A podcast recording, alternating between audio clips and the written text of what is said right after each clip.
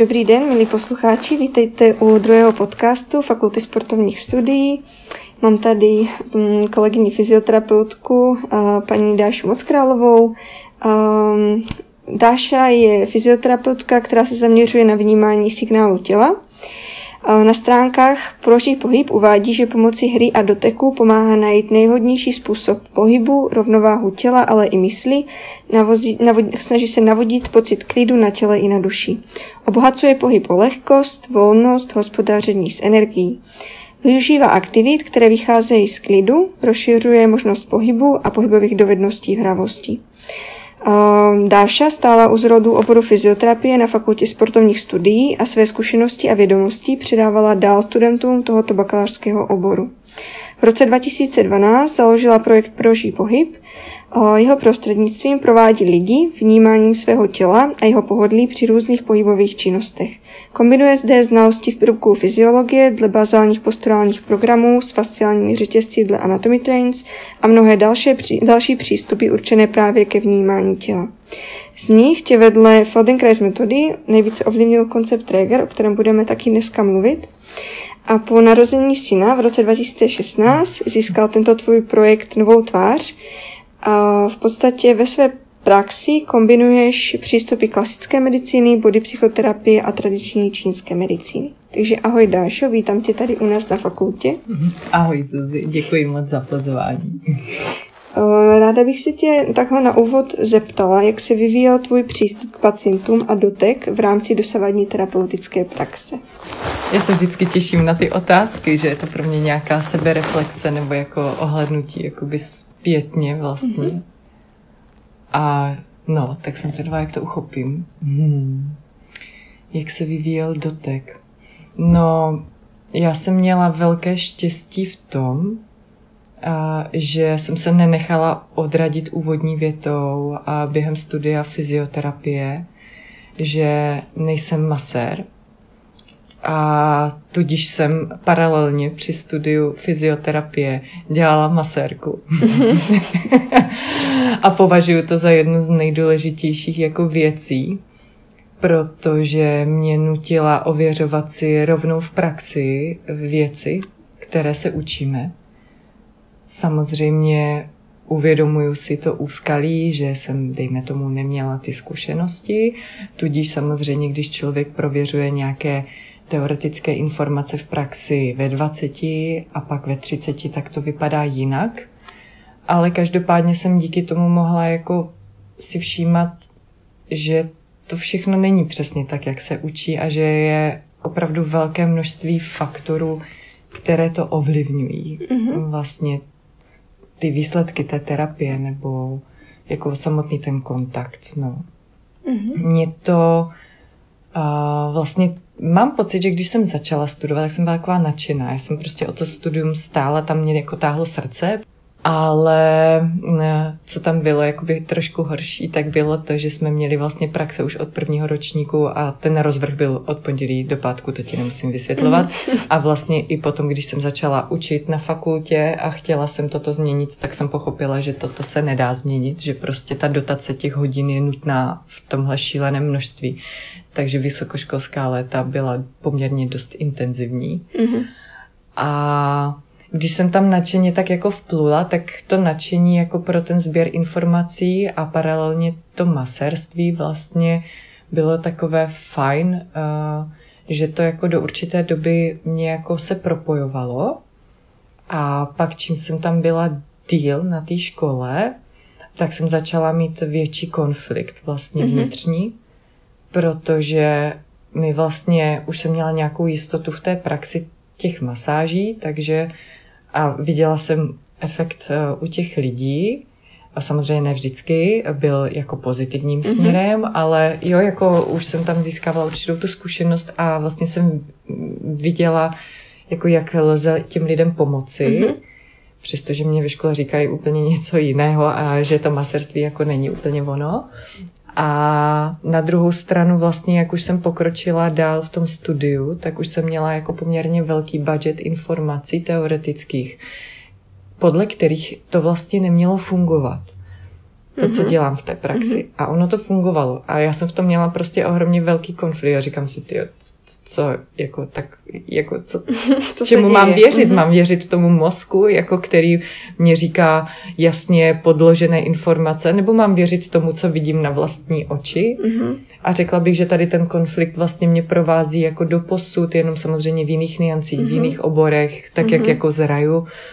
Takže mě vlastně nutí neustále jako přemýšlet nad tím a já vlastně nepřestávám žasnout nad tím, jak jako často úplně nelogická jsou ta řešení eh, v té terapii Mhm. a že člověk, eh, no, čím je otevřenější, tak vlastně je schopen lépe pomoci, Mhm. eh, protože dokáže asi líp naslouchat. Mhm. Hmm, takže jo, tady ten, řekla bych, že ten konflikt se různě jako zjemňuje do různých jakoby rovin Mhm. a řekla bych, že ten dotek se mění v to, že nejdřív to bylo to nadšená touha pomáhat, která pak prošla velkou prověrkou v průběhu studia, protože to vlastně šlo proti sobě, moje Mhm. praxe uh, s tím, co se dozvídám. Mhm. Ne vždycky samozřejmě, byly některé Mhm. věci, které mi ladily i z toho studia. Mhm. Jo, ale jako hodně ne. Mhm. A ten konflikt tam prostě byl.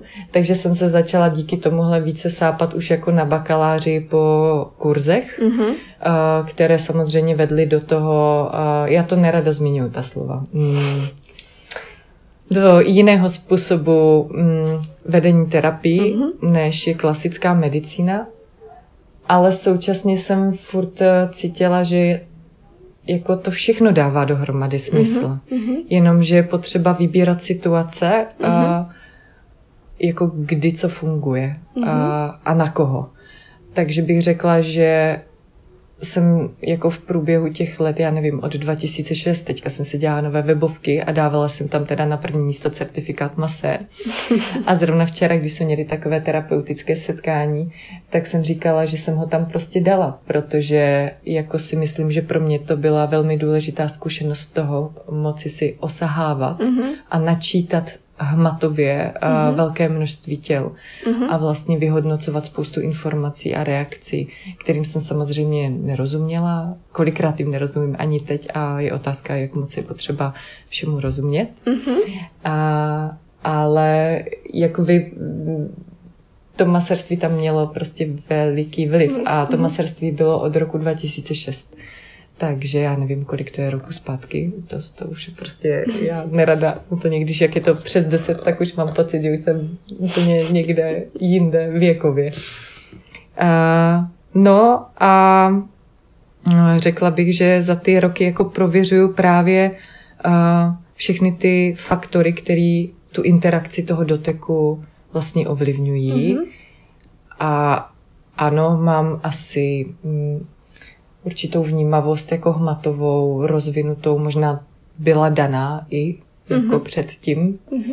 A to nedokážu zase posoudit, ale že opravdu vnímám ten detail, a že jsem Mhm. schopná navnímat mnoho věcí, čehož jsem si všimla pak v průběhu praxe, že ne každý to cítí a byla jsem velmi vděčná, když jsem měla možnost v průběhu kurzu potkat lidi, kteří to cítí taky Mhm. a není to opravdu jenom jako taková ta éterická energie, to vůbec není o tomto, já jsem jako hodně materiálně hmatová, Mhm. jako doteková, Mhm. jako potřebuju to vidět. Ano. A přestože věřím, že jsou věci mezi nebem a zemí, Mhm. tak myslím si, že ta moje výhoda je, že já uh, mám tu hmotu Mhm. jako kotvící prvek a tak spojuju lidi, mm, kteří třeba jsou více, uh, já nevím, racionální, tak jim ukázat v té hmotě ten detail a tu nianci a současně ty, kteří zase nejsou hmat, jako hm, ty jsou více v, to, v těch eh, duševních, Mhm. duchovních procesech, tak jim zase přes tu hmotu ukázat, že i tam, I tam. je nějaká pointa. Mhm. Takže právě furt mám pocit, že jsem takový jako propojovatel, jo? Ano. jako taková, takový pojítko, někde jsem říkala takové podhoubí, kde vlastně můžu naslouchat a propojovat jakoby různé lidi. A to se děje i prostřednictvím té terapie a toho doteku, že opravdu bych řekla, že se mě ta všímavost na ten detail jakoby tříbí v průběhu těch nevím, kolika ti let, mm-hmm. od toho 2006 vlastně, tak se mi ta kvalita tam prostě mm, umocňuje a současně se umocňuje i ta jistota toho, že to cítím. Mm-hmm. Jako nenechat se rozhodit, že když mm-hmm. to necítí někdo druhý, kdo toho má vystudovaného víc, a, takže já jsem jakoby blázen, který mm-hmm. to, si to vymýšlí asi. Mm-hmm. Protože často uvádím to, že jsem málem vyletěla od praktické státnice na magistrovi, protože jsem zmínila vlastně něco, mm-hmm. co třeba ten daný člověk necítil, mm-hmm. neviděl a vlastně mi řekl, že si to vymýšlím mm-hmm. a kde je pravda, těžko říct, ale uh, vlastně vzhledem k tomu, že mi to v té praxi nějakým způsobem funguje, tak uh, asi jako, jako vím, co cítím. Takže mm-hmm. jsem mhm. byla ráda, že jsem si pak vlastně odklonila i do toho zahraničí, k těm výcvikům těch mm-hmm. zahraničních metod, kde fakt třeba Michelle Turner a New, Newborn Movement Assessment, práce s dětmi, krásná. A ten Traeger, velmi podobná vlastně práce uh, s vahou těla a tak mm-hmm. dále, která samozřejmě ruku v ruce jde i s nějakým napětím v těle, což spouští zase náš mozek a mozek je ovlivněný často našimi emocemi a tak mm-hmm. dále. Takže vlastně toto tak jako jak kdyby obklopilo, uzavřelo uh, a jako všechny ty techniky a vlastně mě ukotvilo v tom, že to, co cítím, jako opravdu tam skutečně je, mm-hmm. ale opravdu mám i pokoru v tom, kdy, co, jak sděluju. Mm-hmm. Vlastně, uh, co je potřeba, jako, aby Říct. bylo slyšeno, mm-hmm. Uh, protože opravdu, tak to jsme si prožili teďka za poslední roky, že i informace, slova, způsob, jak je říkáme, uh, mají velmi uh, hybnou energii. Mm-hmm. A to je taky vlastně dotek, že často na workshopech říkám, že se dotýkáme slovy, mm-hmm. dotýkáme se pohledem, dotýkáme se spoustou jiných věcí, než jenom našima rukama vlastně. Mm-hmm. Takže mm, takhle se asi vykultivoval ten dotek, bych řekla, z takové té prostě hrubé, uh, hrubého uchopení té hmoty mm-hmm. do úplně jiného zacházení. Mm-hmm. Řekla bych takového, když mám popsat Tehdy jsem to nepopsala, takže nedokážu to jako úplně posoudit, ale řekla bych, že předtím jsem vnímala, že se dotýkám prostě toho těla a mm-hmm. teďka jako vnímám, že to tělo je kdyby se nafouklo do obřích rozměrů a jako cítila jsem tam neuvěřitelný procesy, mm-hmm. že fakt ta tkáně buď živá, nebo tuší, nebo někde to prostě klouže, někde to neklouže a někde fakt jako ten prostor je úplně krásný, jo. Mm-hmm. Pulzuje to a spouští to i další jako fyziologické procesy v krvetvorbě a tak dále. Mm-hmm. tak, tak vlastně, že to je takové bohaté najednou ten dotek, takový úplně aha. Mm-hmm. Tak, tak.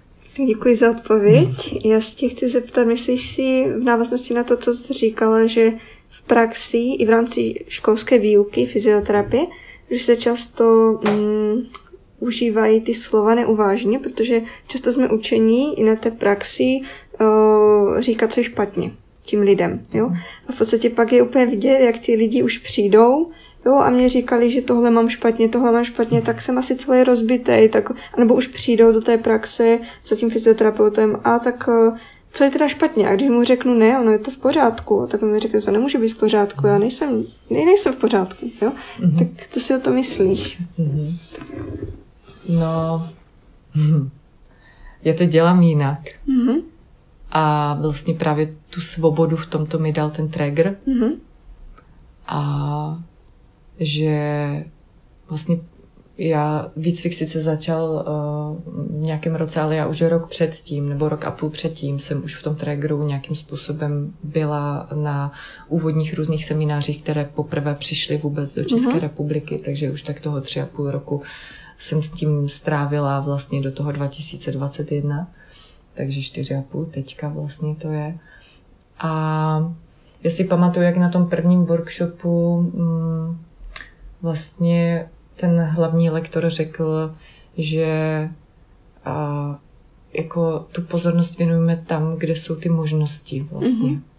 A to je to, co i vlastně už ode mě víš, protože se mnou se setkáváš a občas mm-hmm. a i ve výuce jsem se snažila vlastně, dokud jsem tady byla, tak eh, otáčet ten úhel pohledu, jako koukejte na ty věci, jako, které tam jsou, ale uh, to jako nekoukat na to jako na ty chyby, ale jako spíš místa, kde jsou skryté možnosti, mm-hmm.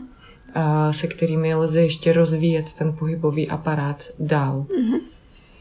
Těžko říct, komu která informace jak poslouží. To je opravdu jako Mm, já fakt, když někdo přijde, načítám, co v jakém vlastně prostředí žije, mm-hmm. A bych se přiblížila jeho jazyku. Mm-hmm. Mm, protože pro někoho, kdo je opravdu velmi čistě logický, racionální typ, a matematik, statistik, ano. A on potřebuje komunikovat úplně jinou řečí a vlastně nějaká jemnost a tam je důležitá.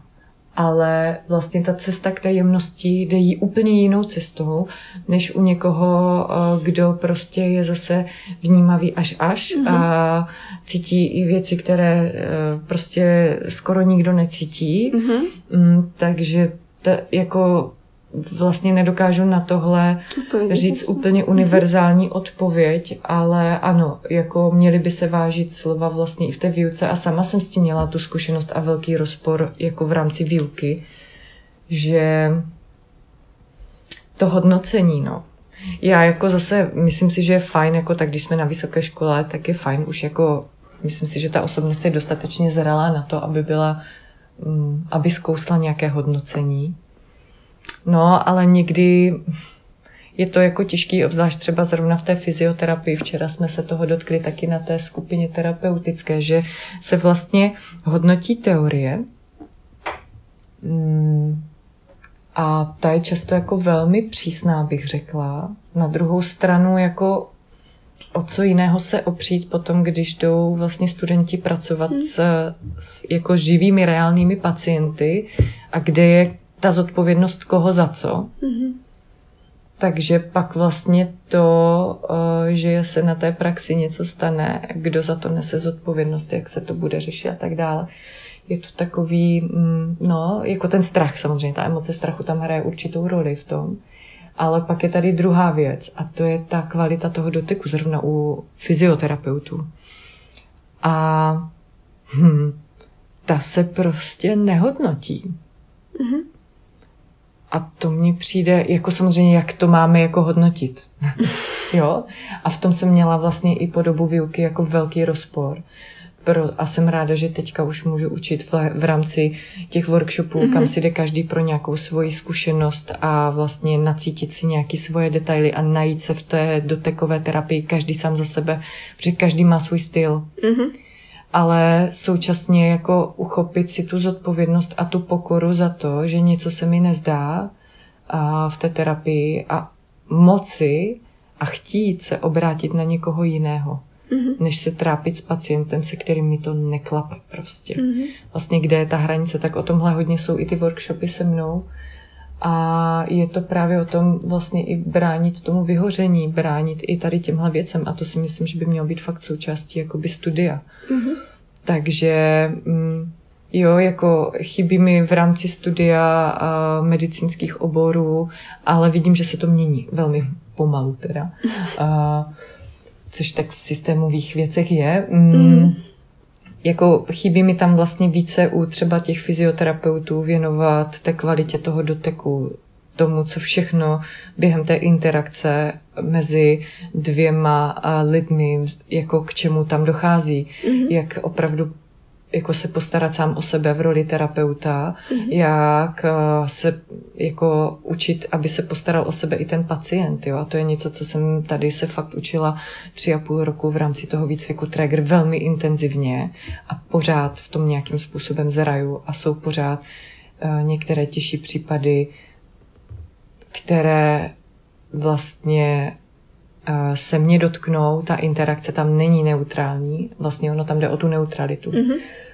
A, a je to pak o té sebereflexi každého terapeuta, aby si sám řekl, hej, nestačím na to, hej, tady mě to přesahuje, a hej, tady už je to mm, prostě příliš. nějaký divný, je to mhm. příliš, mm-hmm. nebo uh, nerozumím tomu a vlastně současně si umět dělat i tu síť uh, lidí, se kterými spolupracuju, mm-hmm. který třeba smýšlejí podobně, mm-hmm. ale trochu jinak. Mm-hmm. A nebo se někdy nebát vlastně poslat toho člověka úplně jako jiným no. směrem, mm-hmm. protože opravdu ne každému, každý jsme přeci jenom povahově někomu blíž a nemůžeme mm-hmm. obsáhnout uh, způsoby života všech na světě. Mm-hmm. Takže když vím, že uh, vlastně jsem víc, uh, já nevím, racionální terapeut, tak většinou se jako ke mně budou hrnout tyto typy lidí. Současně můžou přijít někdy i ty vnímavější, který potřebují ten racionální jakoby mhm. vstup, jo. Mm-hmm. Ale toto je hodně o tom, jako aby vlastně každý, kdo je v té terapeutické roli, jakoby znal sám sebe mm-hmm. a díky tomu pak mnohem líp rozliší, co s ním dělá ten člověk jako pacient, protože ať chceme nebo nechceme pořád, to je v té pozici autority, ten terapeut. Mm-hmm. Byť já se třeba často snažím v té roli nebýt a už se to o mě ví, tak přesto to, že společensky, společensky je to pořád tak nastavené, obzvlášť tady třeba v České republice, pořád mm-hmm. to tam je. Uh, jedna věta lékaře je velmi mocná. Mm. Mm. A toto by bylo fajn, abychom jakoby věděli v té terapii, no, mm-hmm. abychom vlastně vážili těch slov. Takže ano, jedna věc je, že toto řešit v terapii, ale vlastně toto se děje i během té výuky. Mm-hmm. A a snažíš vlastně, se... Jo, jako, ano. vlastně přesně to, co jsi řekla. Ano. Že už jenom to, že vlastně nabídnu těm studentům variantu jenom mm, těch chyb, mm-hmm je vlastně jako takový úzký tunel a mm-hmm. neotevírám ty širší možnosti a přijde mi, že zrovna prostředí univerzitní by mělo nabízet vlastně širší úhly mhm. pohledu. Mm-hmm. O tom to je. Mm-hmm. Současně mě napadla poslední věc, o které jsme neustále polemizovali, když jsem ještě učila, že v rámci takové té názornosti, jednoduchost, jo, Komenského, mm-hmm. je to těžký, no. A vlastně, že ne každému studentovi může něk- některému studentovi to nemusí sedět. Mm-hmm. Že se ztratí v těch úhlech pohledu, takže mm-hmm. je dobré vlastně mít jenom jako ten nějaký muster. muster no, tak. jenom, že nevím, no, ten muster nezahrnuje zkrátka to gro a to je kvalita doteku. Mm-hmm. A to je ten hlavní nástroj fyzioterapeuta. Takže mně se nezdá re- jako nereálné kvalitu doteku vyučovat. Mm-hmm a vlastně brát ji nějakým způsobem v potaz mm-hmm. a vlastně jako v rámci hodnocení třeba tomu studentovi sdělit, hele, ještě si toto rozviň, anebo vlastně profilovat se i podle toho, že jako terapeut mám třeba fakt perfektní kvalitu doteku, anebo současně jsou terapeuti, který mají jako šílený kvalitu doteku, ale zase mají neuvěřitelný přesah někde jinde. Mm-hmm a nemůžeme chtít po všech všechno vlastně. Mm-hmm. Jo, takže, takže jako mohlo by se to rozšířit trošku jako mm-hmm. nějakým směrem a přijde mm-hmm. mi, že i ten covid to trošku otevřel. To určitě. Mm. Snažíš se v rámci té terapie být spíš takovým jako pozorovatelem, co se v té tkání děje, protože jak nás to učí ve škole, mně to osobně přišlo, že si snažíme té tkání říct, co má dělat. Jo, že například dělám tu mobilizaci, alebo dělám tu nějakou techniku, ale já to vnímám tak, že dobře, jako možno to ta tkáň, to řeknu tak hrozně laicky, možno to nechce. Ale já ji neposlouchám, já si říkám to, co si z té roli autority já myslím, že to tam je mhm. dobrý. Uh, takže snažíš se být spíše ten navaděč, že vnímáš, co ta tkáň dělá, co potřebuje? Hmm. Hmm. No, já jsem vlastně někde mezi tím. Ta neutralita mm-hmm. je o tom, že jsi někde mezi tím. Mm-hmm. No, ale vlastně když eh, si vyrostla opravdu v prostředí, kde uh, vlastně ti bylo sděleno, že víš, co děláš, mm-hmm. tak máš strašně moc prostředků, uh, kterými si myslíš, že víš, co děláš a, mm-hmm. a myslíš si, že to můžeš ovlivnit. Jestli mi rozumíš. Mm-hmm. Jo.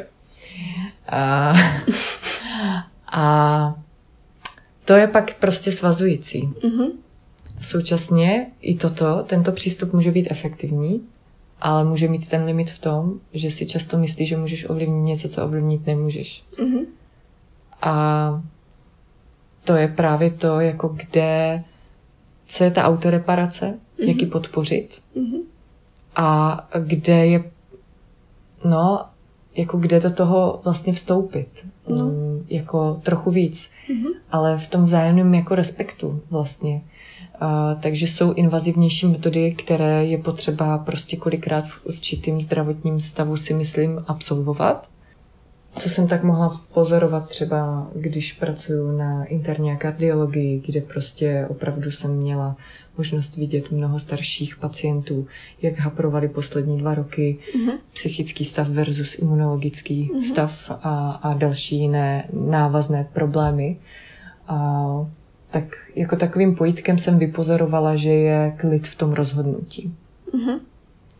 To znamená, že mám ale opravdu vnitřní klid, s tím rozhodnutím, že do toho jdu. Mm-hmm. Ať už je to operace, ať už je to jakákoliv chirurgická záležitost, mm-hmm. ať už je to jakákoliv eh, injekční záležitost, mm-hmm. vpravování farmák, jo, jako cokoliv, kdy opravdu jdu měnit tu strukturu, tak a vlastně ale mít tam ten klid, mm-hmm. že opravdu vím, že to rozhodnutí je teďka potřeba vlastně. Mm-hmm a někdo k tomu potřebuje dospět prostě jinou cestou než jiný člověk, mm. jo, a někdo to nepotřebuje.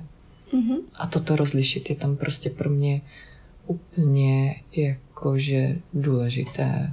Mm-hmm. No já nevím, jako jestli jsem jako odpověděla na tu otázku, jo, jakože vlastně rozlišovat, no jako být někde mezi, jako já vlastně to, co dělám je, že nejdřív naslouchám a a pak nabízím. Mm-hmm. Mm. Myslíš si, že se i v kontextu toho dovol si dělat méně? Uh, v rámci té podpory autoreparace, že si někdy dělá až příliš? Mm-hmm. Jo, jako určitě jo. A ono, nevím, jestli s tím souvisí prevence vlastně, že často chceme tu autoreparaci jako podpořit, jako protože chceme to tělo mít jako fit. Mm-hmm. Co nejrychleji. Často. Ideálně, mm-hmm. jo, ale už je, a ono to nemusí být ani co nejrychleji, ale už jenom to, že chceme. Mm-hmm. Už to slovo jako chci mm-hmm. mít to tělo v pořádku mm-hmm. je síla vlastně. Mm-hmm. Protože já na to začnu tlačit. Mm-hmm. Začnu tam soustředit tu pozornost mm-hmm. a určitá míra jako chtění je fajn. Jako já to hodně často rozlišuju podle té tkáně se orientuju. Je napětí v těle, kdy ten člověk jakoby přijde a to napětí je takové, že ty tkáně jsou úplně jako povolené a mm-hmm. jde to jakoby k té zemi. Mm-hmm. Souvisí s tím často hypermobilita mm-hmm. a všechno městnání a i krevního systému, lymfatického systému. Prostě je tam ten směr dolů. Mm-hmm. A je může a nemusí tam povahově i jako být takový propis toho odevzdání se. Mm-hmm. A role oběti třeba. Jo, mm-hmm. ale nemusí to tam být jako až takhle. Jo, může to být v různých úrovních. Může to být na té úrovni tělesné, pak i mentální a tak dále. A tam, tam jako kdyby vnímám že je potřeba jako kdyby tu tkáň trošičku jako podpořit. Mm-hmm. Jo, trošičku, hej, hej, hej, jako prober se, já tě vyslechnu, ale je čas jít do akce taky. Mm-hmm. A ta akce tady z této hmoty, která je tažená dolů, je zkrátka mm-hmm. jako velmi taková, jako, mm, jako mm-hmm. prostě těžká, pomalá i pro toho terapeuta. Mnoho terapeutů fakt eh, jako říká, že jsou vlastně zničení z takového způsobu mm-hmm. terapie, terapie a musí si fakt pohlídat, Známe to všichni. Jsou lidé, kteří nás nakopnou a jsou pacienti, kteří nás úplně pum. Vysejí. Jo, a je potřeba si to, jsou to učitele, všichni jsou to vlastně učitele i pro nás, jo. Mm-hmm. A, takže toto je ta tkáň, která mi říká to, hm, jako jsem prostě odevzdaná. Pak může být, já většinou říkám vždycky ty dva mantinely, ale je samozřejmě pak milion variant mm-hmm. mezi tím. Ten druhý protipol je zase to tělo úplně napěchované, mm-hmm. prostě úplně pevné, a furt akce, akce, akce, akce, akce. A to je to chtění vlastně, mm-hmm. jo. A, a tam vlastně zase dát jako hej, hej, hej, tak se jako zastav, jako pojď zase trošičku, zastav se. Vlastně přidáhnout to tělo, tady stojíš, kde máš tu oporu, kde máš ty opěrné body. Pust se do nich. vlastně přitáhnout si z té protiakce, jako mm-hmm. vlastně hm, trošku... Jako se uzemnit trošku. Ano, mm-hmm. ano, přesně tak. A ty autoreparační pro, procesy u každého tohoto typu člověka jsou jakoby jiné. Mm-hmm. Ten jeden, ten, co je vlastně fakt odevzdaný, tak je má velmi pomalé, takové jako nereagují, prostě ty mm-hmm. do toho šťourneš a v tom těle se vůbec nic nezmění, protože mm-hmm. vůbec nic prostě. Mm-hmm ale šťourneš do toho těla velmi jako nabujelého, aktivního a úplně pum, se chytne a jede dál. Mm-hmm. No, ale to ty autoreparační procesy nepotřebují. Někdy oni potřebují trošku zpomalit, trošku mm-hmm. tu kvalitu zase u toho rychlého, napjatého těla. Potřebuje hej, hej, hej, mm-hmm. kde máš tu kvalitu, jo? Takže je to takový, zase, zase na to nedokážu ti vlastně jednoznačně mm-hmm odpovědět, ale jo, tak jsme na fakultě sportovních studií, takže ano, jako v rámci toho sportu se často tlačí na výkon vlastně za hranice těch možností toho těla. Mm-hmm. A velmi často jsem říkala, úraz je šance zase pochopit něco jinak, znovu. Uh, víc si tam uh, ošetřit tu kvalitu té techniky, vlastně najít tu bohatost mm-hmm. toho úderu smečařského, oštěparského odhodu mm-hmm. a mhm. tak dále. Jo? Jako vlastně. Takže jo, u, u těchto typů bych řekla, že se tlačí na tu autoreparaci, na tu regeneraci, na tu prevenci. A pak je tam velké zklamání, když přijde úraz. Mm-hmm. Jo? Mhm. Jako úraz se stane a nejde všemu jakoby předejít. Stejně jako nejde předejít bolesti. Jako to je normální součást běžného života, která nás často právě může posunout na úplně jinou úroveň jako vnímání. Mm-hmm. Když tím projdeme prostě v klidu, mm-hmm. s tím, že jo, bolí to, jo, a vlastně chápeme kontext dění, jako, mm-hmm. jako proč se mi to asi stalo, někdy se na to nedá odpovědět, ale jako přijde mi, že každý z nás, když uh, trochu naslouchá uh, tomu životu, tak vlastně při těch úrazech bolestech si řekne, jo, prostě jo, já moc dobře vím, o co jde. Mm-hmm. Vlastně potřebuju toho dělat míň, mám hodně starostí tam, tam, tam, tam, tam, čemu se divím prostě. Mm-hmm. Um, to mě trošku přivedlo k dotazu, když máš jako zase tak nějak jako jednoduše říct, když máš toho pacienta, který je takový spíš ho to táhne k zemi a pak zase naopak tohoto nabuzenějšího pacienta, tak jak je tak, já vím, že jste to na všeobecně říct, ale co jim tak řekneš, takové doporučení, protože ty lidi často přijdou a chcou něco, no dobře, ale co mám dělat jako doma? Mm-hmm. Jo, že co jim ty jako dáváš, jako, alebo tak zhruba mm-hmm. popsat, jak ty s nima pracuješ pak dále. Mm, no, tak třeba u těch lidí, kteří, hm, hm, kteří jsou třeba teda hodně napjatí, hodně zrychlení, hodně úrazu, hodně nemocí se jim tak jako furt tam najednou začne z ničeho nic, ono to nikdy není z ničeho nic. A tak tam je to o té trpělivosti hm, a přivést je vlastně k tomu, co se děje jako v jejich těle, že mm-hmm. oni to, oni často neví, že na tom že to mohou ovlivnit vlastně. Mm-hmm. Že pro ně může být novinkou, že to mají ve svých rukou. Mm-hmm.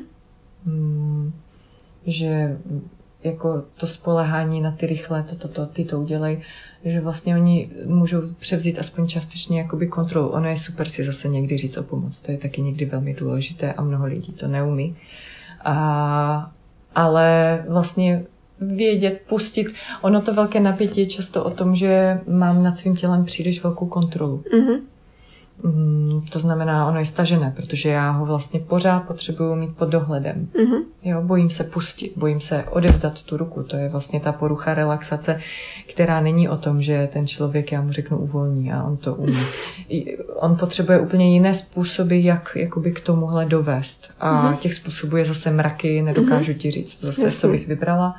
Ale vlastně hledám, naslouchám tomu běžnému pohybovému programu toho člověka mm-hmm. nebo tomu aktivnímu tento člověk bývá většinou velmi aktivní, takže tomu běžnému dní, těm činnostem a vybíráme eh, pěti okamžiky, ve kterých je možné se zastavit a alespoň chvíli jako cítit.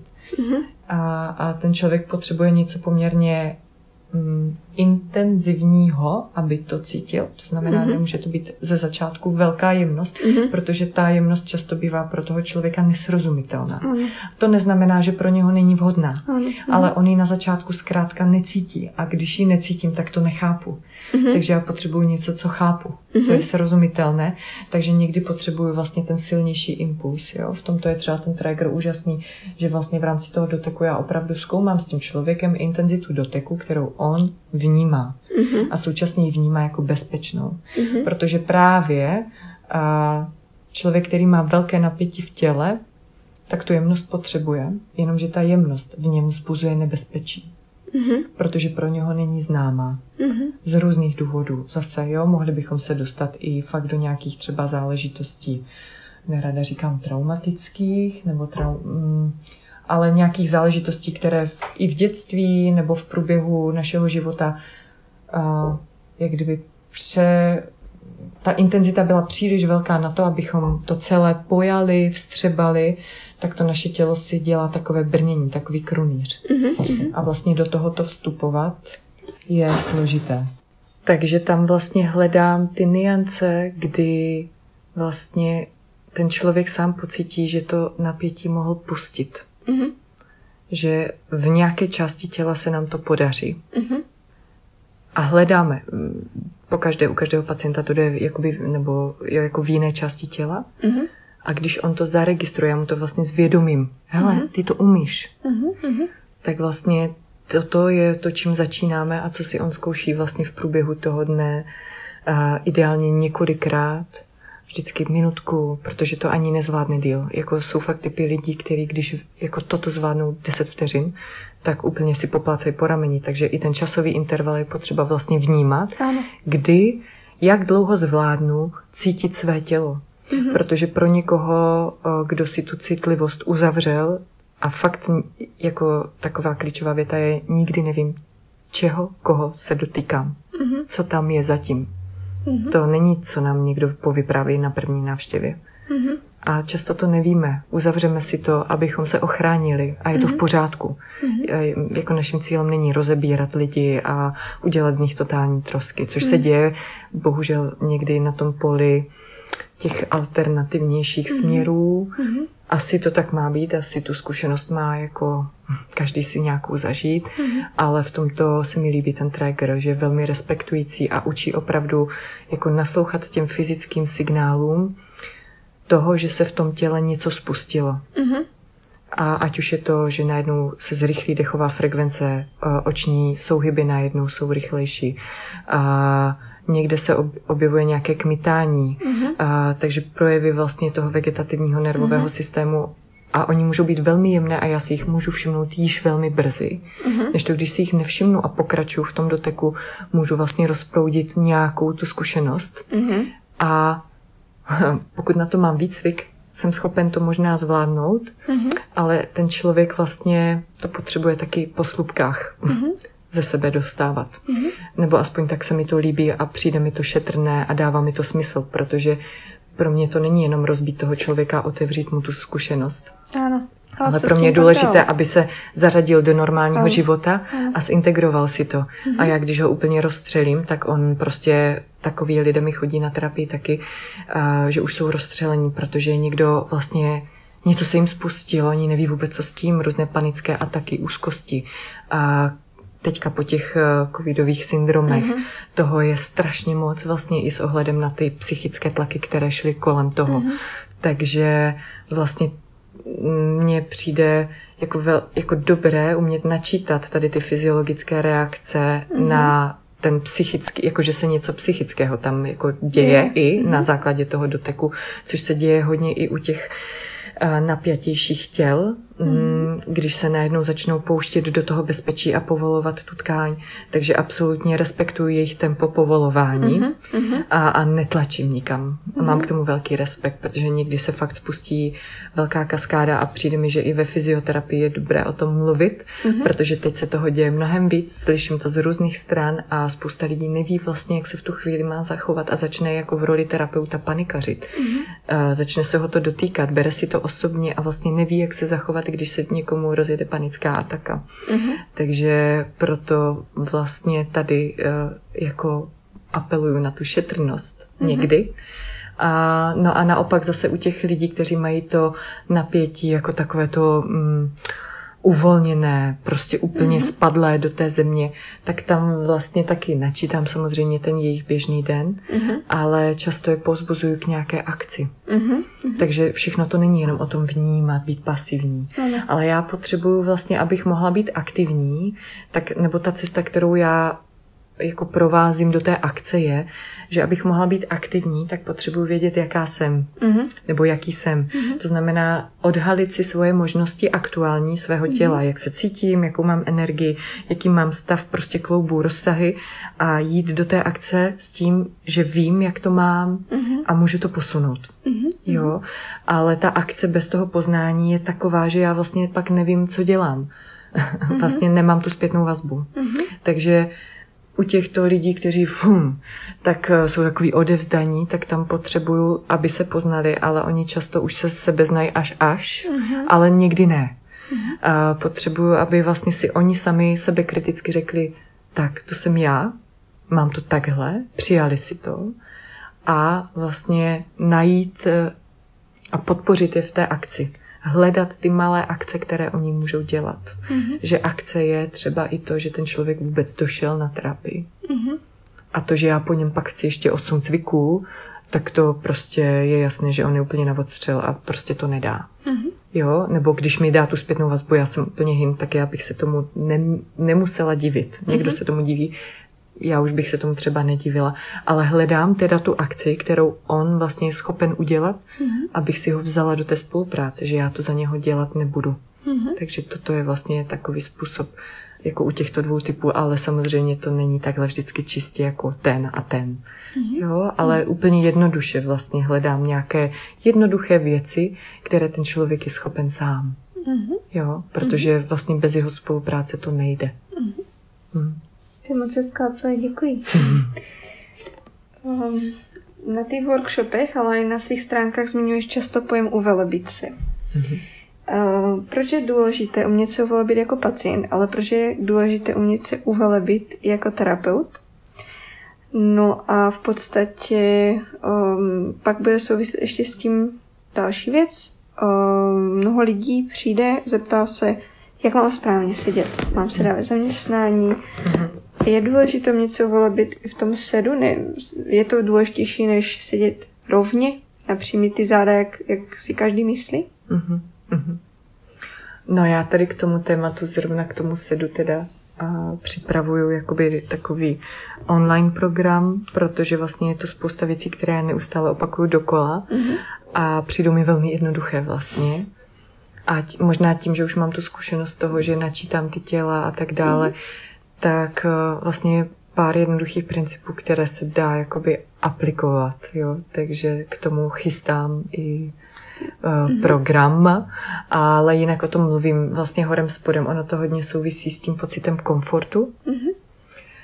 A ať už je to terapeut nebo ošetřující nebo kdokoliv, tak vlastně ten komfort souvisí s pocitem bezpečí.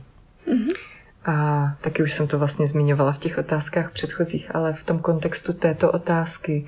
A to uvelebování se je pro mě možnost, jak vlastně i, jak to tělo taje. Mm-hmm. Jak a vlastně, když je hodně napěchované, tak vlastně cítí ty opěrné body a vlastně se do nich rozkládá. Já nerada mluvím o opěrných bodech, mm-hmm a protože to pak vede k tomu, že si člověk myslí, že má opravdu jenom nějaký bod, ale ona to je často opěrná plocha, kterou mhm. když já si fakt jako představím, já o tom často mluvím, jako když slepice jako zahnízduje tu svoji prdelku prostě do toho hnízda, tak prostě ona, než si fakt jako definitivně sedne, tak ona se tam kroutí a ještě vymazlí každý detailíček, uh-huh. aby se to tam prostě vymazlilo. Uh-huh. A ta opěrná plocha vlastně čím je větší, tím víc můžu pustit váhy do té mhm. opěrné plochy a tím pak víc můžu být i s tou vahou vlastně v té akci. Mm-hmm. A pokud mám velmi malou opěrnou plochu, tak vlastně i to, že tam pustím tu váhu, já to vždycky ukazuji jak nějaký jako potrubí, mm-hmm. tak když je prostě sevřené jak ručník, když mm-hmm. vlastně seš, uh, vymácháš, tak vlastně tím tu vodu nepropustíš skrze. Mm-hmm. Ale když ten ručník vlastně se otevírá, tak se otevírá ten kanál, ten kohout, to potrubí a vlastně ta váha tam může projít. Mm-hmm. A sk- jako skrze to, že tam projde váha, tak vlastně i se obnovuje takový velmi přirozený pohyb, takže a vlastně je tam takové napojení, takový kontakt, komunikace. Mm-hmm. A je to hmatatelné, je to fyzicky cítitelné, mm-hmm. jo, ale vlastně spousta lidí neví, jestli to je to ono. A kdo je hodně sešroubovaný a hodně napjatý, tak vlastně než dojde eh, aspoň nějaká část váhy do těch opěrných bodů, tak je to pro ně právě často nesrozumitelné mm-hmm. a nemají se o to, jak opřít jako s jistotou. Jo. Je takový ten kanál kolení kloup? Je to jakýkoliv kloup. Mm-hmm. Je to jako ty klouby, každý kloub je jakoby taková přepážka. Jo, jo. A vlastně fakt se tam děje takový 3D, jakoby 4D, 5D, já nevím, prostě fakt eh, já to vnímám jako hodně prostorově a že buď se ta tkáň jako kdyby oživí, nafoukne, vyplní a, mm-hmm. a najednou tam začne fakt, jak kdyby jo, jako hodně toho sedít mm-hmm. a, a nebo je to prostě zavřené, mm-hmm. jo, a nebo je to něco mezi tím samozřejmě zase. Mm-hmm. Takže jakákoliv uh, přepážka, jakýkoliv kloup je právě tady tím kanálem mm-hmm. a to u velebice souvisí jako s tou opěrnou plochou. Takže pro mě jako pro terapeuta je to důležité proto, abych já byla jakoby v pohodě, protože když já jako terapeut předávám pohodu, tak samozřejmě ta terapie vypadá jinak, než když jsem celá stuhlá, bolí mm-hmm. mě mhm. něco, už jsem přetažená, nedejchám, a nejdu si ani na záchod a, a takže se kroutím jak osika vlastně mm-hmm. u té terapie, tak vlastně to je to,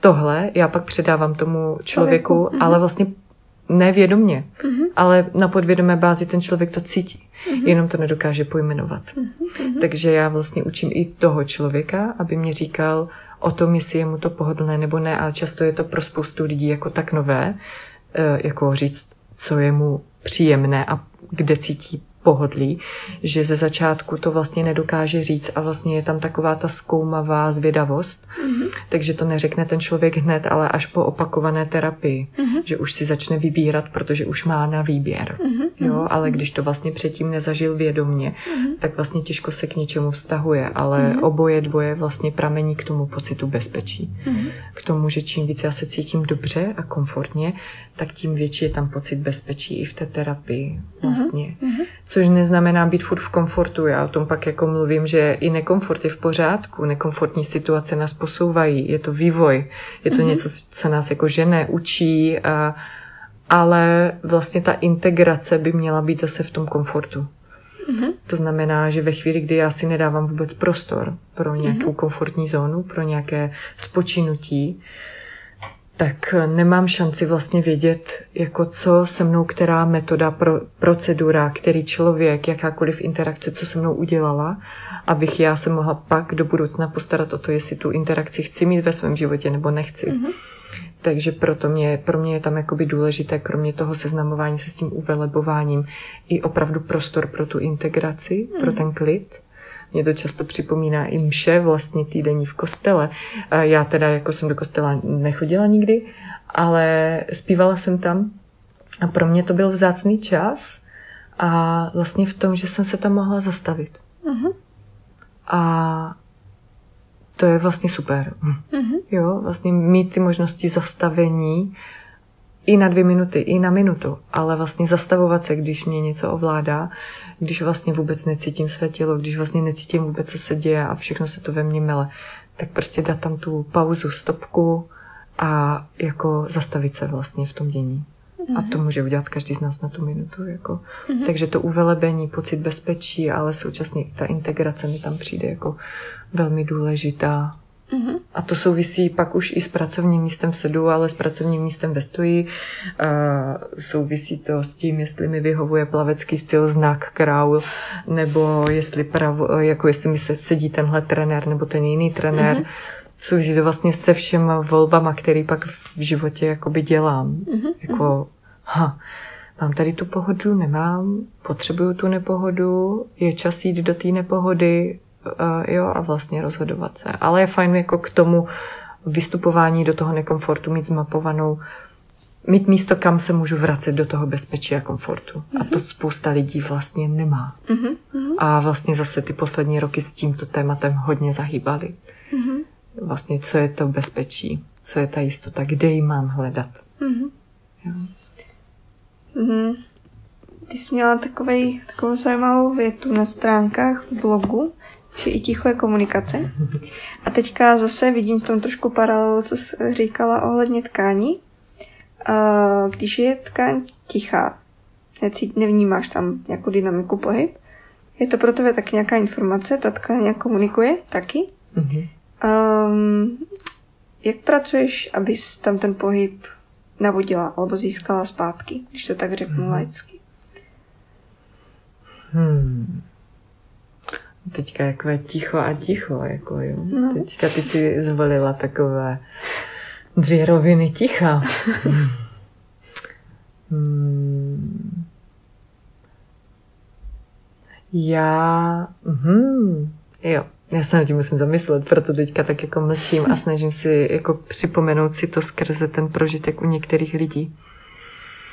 Hmm vlastně ticho, eh, jako ten blok i ticho je komunikace, nebo ten článek, ten souvisí vlastně s tím, že a to bylo poměrně dynamické období mého života mm-hmm. a vlastně to mě velmi naučilo i v těch situacích, které vlastně tě vtahují nejvíc, což je samozřejmě tvoje rodina, bezpečí tvých blízkých, a vlastně zachovat ten klid tam mi ten výcvik byl velmi nápomocný, a protože prostě fakt jenom cítit ty opěrné body, nejančit, ne, nedomýšlet, nevymýšlet, prostě být tady a, a to ticho je vlastně léčivé v tomto případě, pokud jsem přítomná v tom tichu.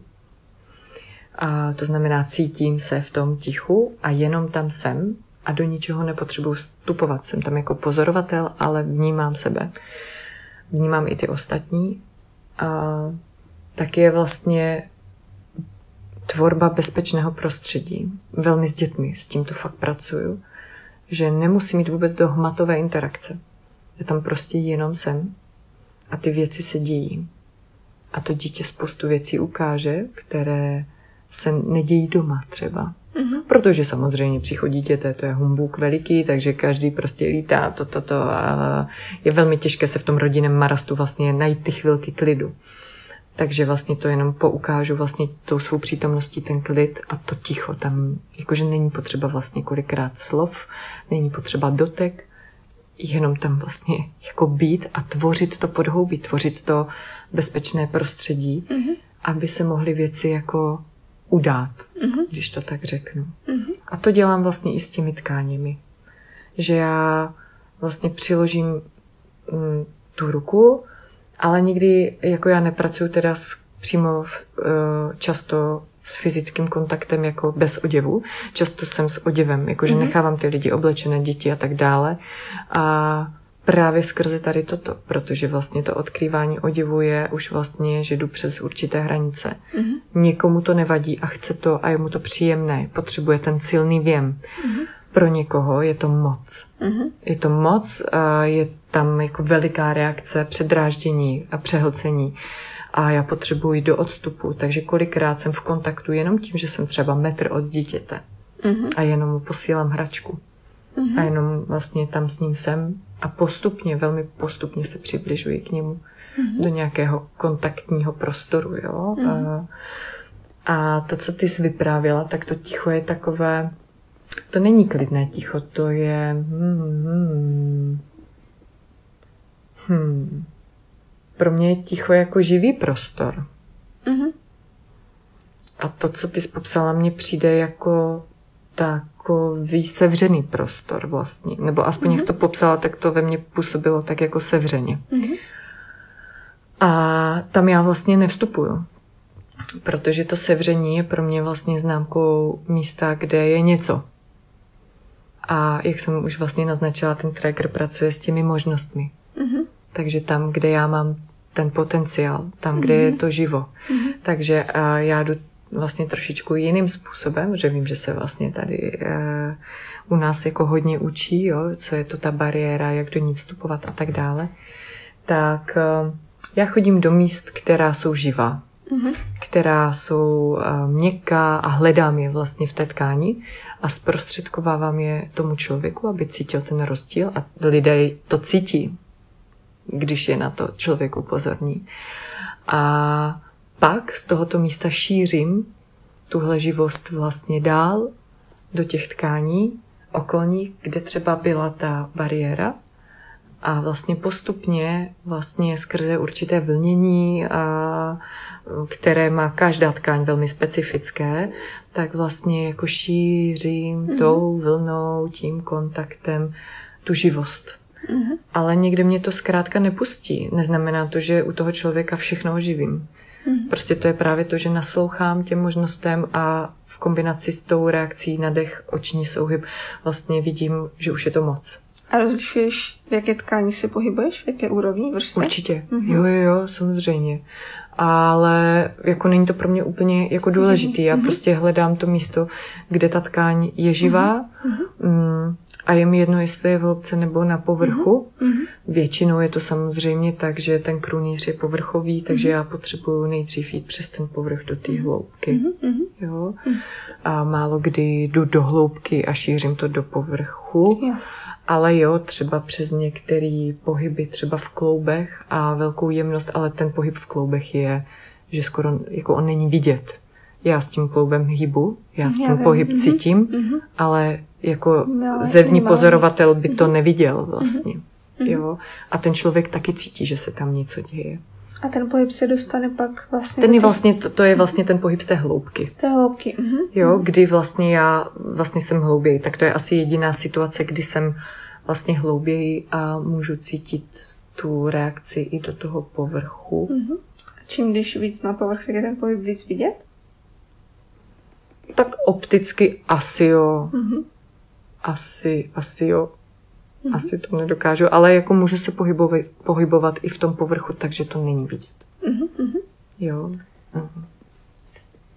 Toho výcviku Traeger konceptu a metody si se účastnila v roku 2019 až 2021.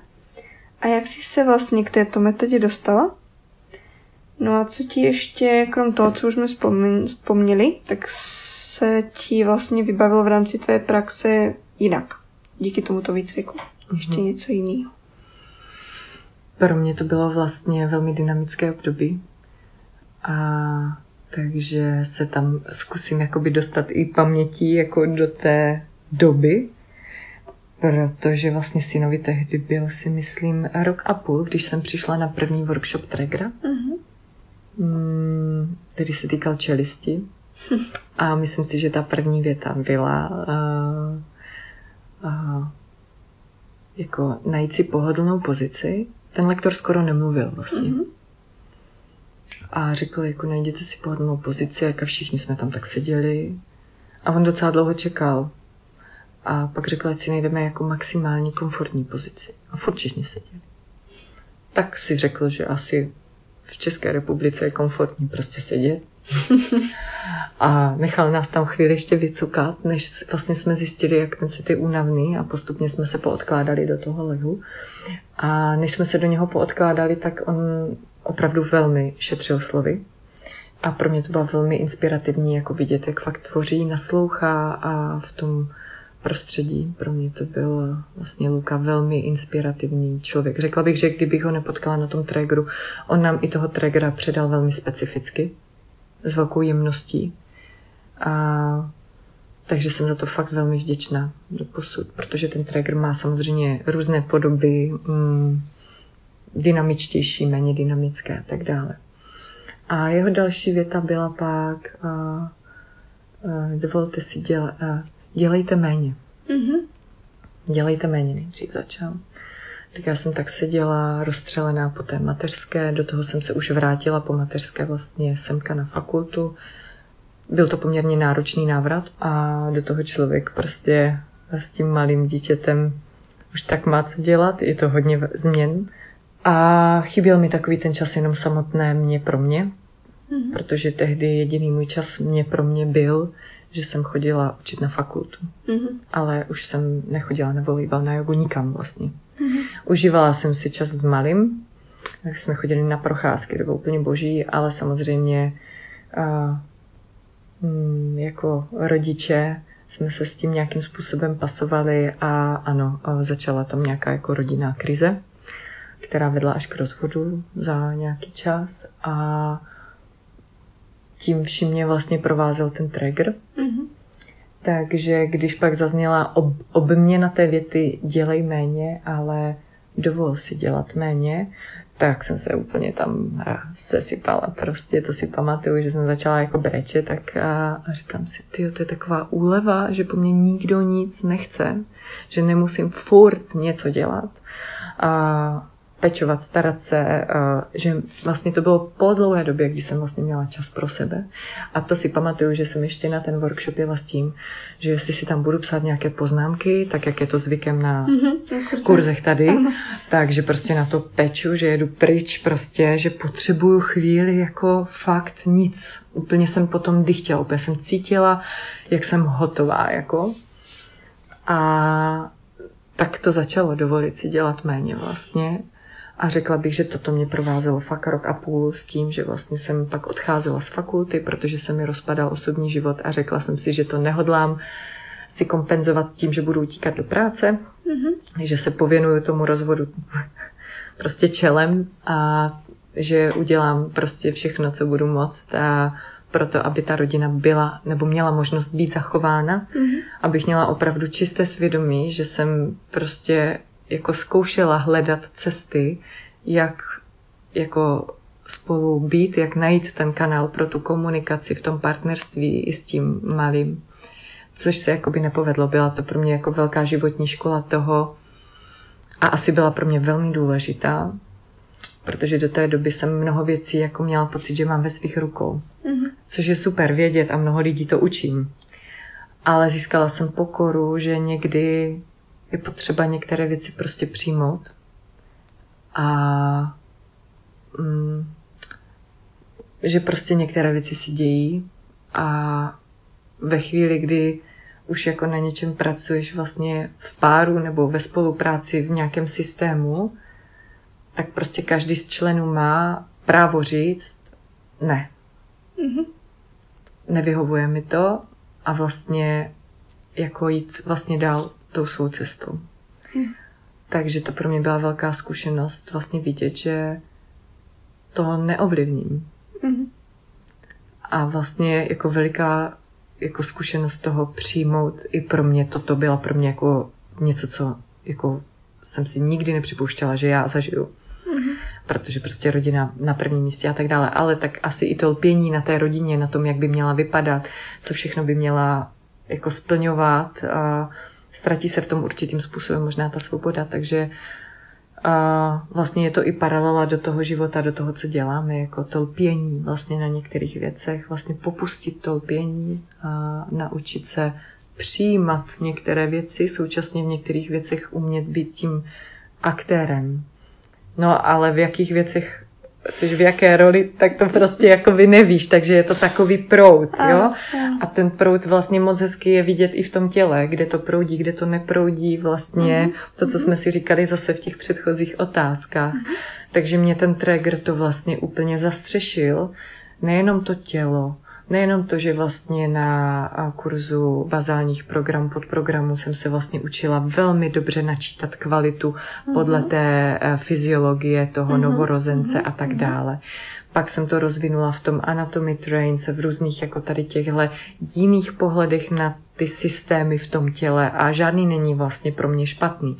Včetně opravdu náhledu i na ty dráhy energetické, jako na orgánové dráhy, mm-hmm. ty body prostě tam taky jsou, taky mají svoje napojení, prostě i k těm emocím, slezina, starostlivost, mm-hmm. a, jo, prostě mě to, já jsem prostě člověk, který to všechno vnímá jako pojítko, mm-hmm. ale vlastně mě tam chyběl ten život vlastně v tom celém.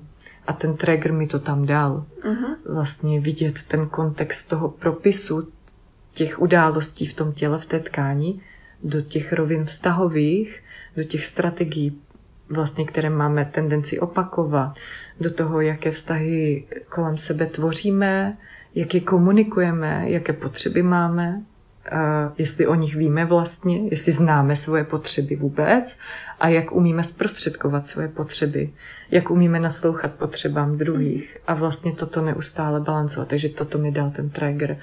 A vlastně asi není náhodou, že přišel v ten okamžik, kdy se mě totálně rozpadlo uh, můj hodnotový systém, mm-hmm. který zůstal vlastně v uvozovkách stejný, bazálně, mm-hmm. jenom na něm méně lpím. Mm-hmm vlastně nechávám tam větší svobodu a mám pocit, že v tom mám ještě velké rezervy. Myslím, že většina z nás. no, takže, takže to asi ten k tomu triggerovi, nevím, jestli takhle. Určitě. No a to se snažím vlastně předávat dál, jako inspirovat takhle ty rodinné systémy mm-hmm. ostatních, vlastně načítat jejich možnosti a vlastně, aby si to každý šířil v těch svých loka- lokacích mm-hmm. a, a udělal si kolem sebe to hezké prostředí, respektující, umět vykomunikovat vlastně svoje potřeby. Mm-hmm. A to se propisuje do toho, že najednou ty autoreparační procesy třeba fungují jakoby lépe, mm-hmm. ale někdy taky dorazí. I, I přesto, že pracují tímto způsobem, dorazí tam nějaké nemoci, dorazí tam nějaká bolest, dorazí tam nějaké ha, Jo, a to jsou takové zkoušky, jako myslíš to vážně, nemyslíš to vážně, kam až to chceš posunout, mm-hmm. jako stojíš si za tím, nebo prostě to vzdáváš, mm-hmm. jo, kam až chceš tu kvalitu svého života jako vypiplat mm-hmm. vlastně. Nevím, kam to bude směřovat mhm. prostě, mm-hmm. zatím jsem dost, eh, řek, furt si připadám, že jsem dost jako taková mladá žába, a, a mám před sebou ještě spoustu jako let na to zkoumání a absolutně netuším, kam mě to jakoby odvané, nebo jako... Mm-hmm. Myslíš, že na nějaký psychoterapeutický výcvik třeba do budoucna? To já nechci. To Mě uh, vlastně ten trigger, to musím říct, že prozatím, a já se v tom trackeru dál jako by prohlubuju. Mm-hmm. Jo, my máme další nastavby, můžeš mm-hmm. být, kromě toho, že jsem certifikovaný praktik, můžeš být certifikovaný lektor, lektor mm-hmm. můžeš dál prostě. A současně já pořád mám možnost supervize. Mm-hmm. Pořád mám svoje lektory, za kterými se obracím vlastně, mm-hmm. když mám fakt některé těžší... Mm, případy. Případ, no ani ne případy, ale jako vlastně případy, ve kterých cítím, že potřebuju podpořit i já jako terapeut. A to mně přijde dostačující. Já vlastně mám pocit, že jsem nasála hodně velký kontext mm-hmm. a že potřebuju teďka se v tom jakoby... Teďka mám větší nutkání to šířit vlastně, mm-hmm. protože jsem spoustu let strávila tím nasáváním různých konce- konceptů. Některé třeba už mě míjí, nez, jako neznám je, protože s tím se roztrh zkrátka pytel, ale to neznamená, že jim nedůvěřuji, jenom prostě nestíhám všechno prověřovat a toto je něco, co mě dalo tak jako hluboký smysl, že mě dává teďka větší smysl to šířit mm-hmm. a chci taky někdy žít svůj jako život, Jasně. užívat si hory, mm-hmm. užívat si prostě volejbal, tanec a tohle takže nechci pořád sedět někde na kurzech a vlastně už mě ani nebaví sedět někde na kurzech. Od té doby, co jsem zažila tregra, na kterém jsme nikdy neseděli mm-hmm. a mohli prostě být v pohybu nebo prostě ve svých eh, tělesných komfortech každý za sebe. Takže já už prostě vážím každé své chvilky, kterou trávím někde. No. Mm-hmm. A nechci trávit nějakými výcviky, protože vlastně ten mm, trigger je a jako jeho definice na certifikátu je psychophysical integration. Tam je zkrátka ten přesah, to pojítko mm-hmm. toho fyzického těla mm-hmm. s tím duchovním, duševním přesahem a do těch e, i sociálních vazeb. A já vlastně jsem se v tomto našla, že mm-hmm. jsem ten zprostředkovatel komunikátor mezi třeba zdravotnictvím a vlastně vnést tam trochu té péče, vnést tam trochu tohoto, ale furt z toho nedělat jako abrakadabra a vědět, že to je čistá mechanika, gravitace, opora. No ale pokud uh, to ovlivňuje svaly a svaly řídí mozek, no tak ten mozek ovlivňuje bohužel mnoho dalších faktorů, jako jsou naše emoce, spokojenost, nálada, takže se k té hlavě prostě dostaneme, ale není to můj záměr. Můj záměr je jít vlastně přes to tělo, uh-huh. ukotvovat uh-huh. to tady teď, ten prožitek a současně ono to tady a teď není pro každého. každý v tom tady teď vydrží nějakou chvíli a pak už ztrácí svůj komfort, jo, jako, takže vlastně každému to zprostředkovávám a ať si on s tím naloží do svého života, jak potřebuje. Mm-hmm. Současně pak zase pro ty uh, koncepty alternativnější, které jsou bohužel často hanlivě označované. Přijde mi to škoda a jsem ráda třeba, když jsem dávala podcast na vlně zdraví, tak tam právě taky jako združují ten zdravotnický pohled s těmi alternativnějšími celostními pohledy, že to, to jde ruku v ruce vlastně ta spolupráce, mm. hlavně u těch chronických stavů. Mm. Ta akutní medicína má své místo, to je jasné. Mm. Jo. Ale vlastně u těch chronických potíží, kterých je víc a víc a zahlcují vlastně tu akutní medicínu. A, a vzniká pak v akutní medicíně přetlaka zaměstnanci neví, co s tím, že? A vzniká tam konflikt a je to celé problém. Všichni jsou přetížení. Tak eh, vlastně pro mě ta alternativa je taky jako fajn. Je to taková pečující složka, bych řekla. Jo? To je pro mě vlastně péče.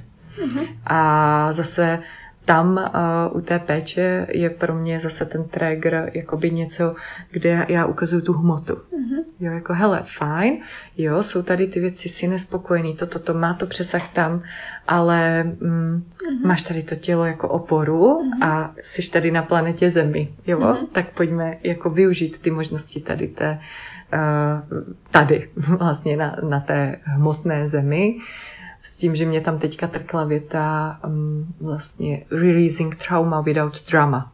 Mm-hmm. To jsem si psala kdysi na výcviku, že ono se o tom teďka mluví hodně kvůli Gáborovi Matému, že? A, a vlastně skloňování toho traumatu. Mm-hmm. A já fakt to slovo trauma nerada volím, protože zase, tak jako spousta jiných slov, to už, už samo o sobě to vnáší to, že si člověk pod tím něco představí. Mm-hmm. A často je to to drama. Mm-hmm. A to tam vlastně strašně omezuje lidi, kteří prožili nějakou náročnější situaci, tomu říkám tak jako mm-hmm. náročnější situaci, tak to pak vnímám to i ze své vlastní zkušenosti, jak to člověka strašně limituje v tom prožitku toho života, protože ho to hodí do toho, že chudáku, ty si prožil nějaké drama. To neznamená, že neprožil něco náročného, ale pokud ho tam uvězním s touto větou, tak ten člověk vlastně často přijde s tím, že se cítí nesvobodný, že zavřený a vlastně, ale s tím se dá se vším vlastně pracovat. Ty možnosti, mm-hmm. ty možnosti tady jsou a mohou být velmi šetrné a vlastně jde to. Mm-hmm. Jde to, ale vlastně proto ta volba slov je pro mě jakoby klíčová a ten trigger prostě vlastně se mě pojí. Psychophysical integration, je tam to releasing trauma without drama, je to hravé, je to prostě takové, takže toto nemám vlastně potřebu nějakého výcviku jiného dalšího, protože i když si eh, čtu Rogerse, tak to je vlastně úplně to stejné. Ono to tam je a ten Rogers žil, že kdy a úplně to prostě člověk kouká na to. Takže já jsem ráda, že jsem v tomto, jako v této škole s tím, že vidím to pojítko různých psychoterapeutických i jako terapii jako tělesných, to tam vidím jako pojítko, takže mm-hmm. zatím nemám potřebu nějakého dalšího vzdělávání v něčem novém, ale spíš vlastně prohlubování tohoto. Mm-hmm. Mm-hmm. No a ještě se ti zeptám takhle na závěr, mm-hmm. co by si ráda odkazala našim posluchačům, terapeutům nebo i běžné populaci, když to tak nazvu, která mm-hmm. nás může poslouchat, tak co bys jim ráda nechala vzkaz mm-hmm. Hmm. Zrovna včera jsme právě na té terapeutické skupině jsme se potkali a tak jsem říkala, že na workshopech, který dělám vlastně, mm-hmm. tak nerozlišuju, jestli mi na ten workshop přijde terapeut, rodič, mm-hmm. kdokoliv vlastně, mm-hmm. že mně přijde právě super, a aby to byla různorodá skupina, aby viděli, jak eh, to je jedno, kdo je kdo. Mm-hmm. A vzájemně se vlastně obohatili v tom, vlastně všímat si toho, jako jak to mám já, všímat si toho, jak to má ten druhý mm-hmm. a komunikovat to vlastně za sebe s tím klidem. No. tak řekla bych, že toto je takové jako asi to, co bych nám přála a vidím, že se to děje a je to hezký na těch workshopech to sledovat, nejenom na tom prožij pohyb, ale teďka, jak jsme měli to dotkni se srdcem, tak to bylo taky, jako jsem ráda, že toho mohu být součástí, vidět tam ty aha momenty a vlastně s pokorou, kolikrát se i já dozvím a zase jako nějaký přesah, protože fakt každý z nás je jakoby jiný, takže mm-hmm. nebát se být jiný, mm, a protože každý jsme vlastně jiný. Já tu větu poslouchám od malička vlastně uh, v takovém otisku, jak kdyby to bylo špatně, že je každý jiný, nebo že je někdo jiný. Je v pořádku, že je každý jiný a vlastně umět zprostředkovat svoji jinakost a být s ní v klidu a umět si tvořit to prostředí okolo sebe, tak to bych každému jakoby přála, no a když bude mít kdokoliv chuť, tak jakoby vítá, ať už na workshopech, nebo prostě i mám nějaké podpůrné skupinky vlastně i na tom Facebooku nebo na YouTubeku, všechno ty to víš. Mm-hmm. A, takže, takže jo, takže moje webovky jsou dagmarmockrálova.cz a jsou teďka nové aktualizované, takže se tam mhm. všechno dá Máš i nějaké e-booky nebo... Jsou tam i e-booky, mm-hmm. všechno to tam je jakoby Dobře. vidět. A, Mám nějaké věci zdarma, některé jsou tak, jako mně přijde, že v dnešní době za symbolickou cenu a, a na YouTubeku jsou videa taky pod mým jménem vlastně. A vlastně ty základní věci, které procházím, ale samozřejmě úskalí všech těch věcí je, že dokud mě někdo neviděl osobně a nezažil a neprožil se mnou třeba nějaký aspoň jeden workshop nebo jedno sezení, tak samozřejmě ty informace mají jinou výpovědní hodnotu než když to pak se mnou vlastně prožiješ, projdeš, tak v tom už jako začínáš více rozklíčovávat ještě víc tu hloubku, takže mm-hmm. určitě je fajn se k tomu vracet a kombinovat to a mm-hmm. nespolíhat jenom na videa. Ale všímám si, že pro někoho je ten online prostor takovým prvním vstupem právě pro ten pocit bezpečí mm-hmm. a mhm. vykročení mezi lidi pro něho může být jako fakt velikým krokem jako mm-hmm. z mhm. komfortní zóny, takže mm-hmm. proto jsem vlastně tvořila a tvořím i ty online materiály, byť to pro mě bylo taky velké vystoupení z komfortní zóny, být vidět na videích a tak, no, takže. Já myslím, že jsou ty videa moc příjemná. Tvůj příjemný hlas se dobře poslouchá. A já vám všem moc děkuji, že jste nás tady poslouchali, hlavně další tobě, že jsi přijala uh, pozvání a že jsi ten svůj čas, který si vážíš, jsi nám tady takhle krásně věnovala a já vám určitě doporučuji prožít pohyb s Dášou. Je to skvělý prožitek, uh, hodně mě to dalo, tak jako účastníků, uh, účastníkovi workshopu. A moc se budu těšit na nějaké další setkání, další mm-hmm. workshop, třeba se s posluchačima tam někdy potkáme. Mm-hmm. A děkujeme, že jste si vypočuli náš druhý podcast a mějte se moc hezky. Tak naslyšenou. Děkuji moc za pozvání, mějte se hezky, nashledanou.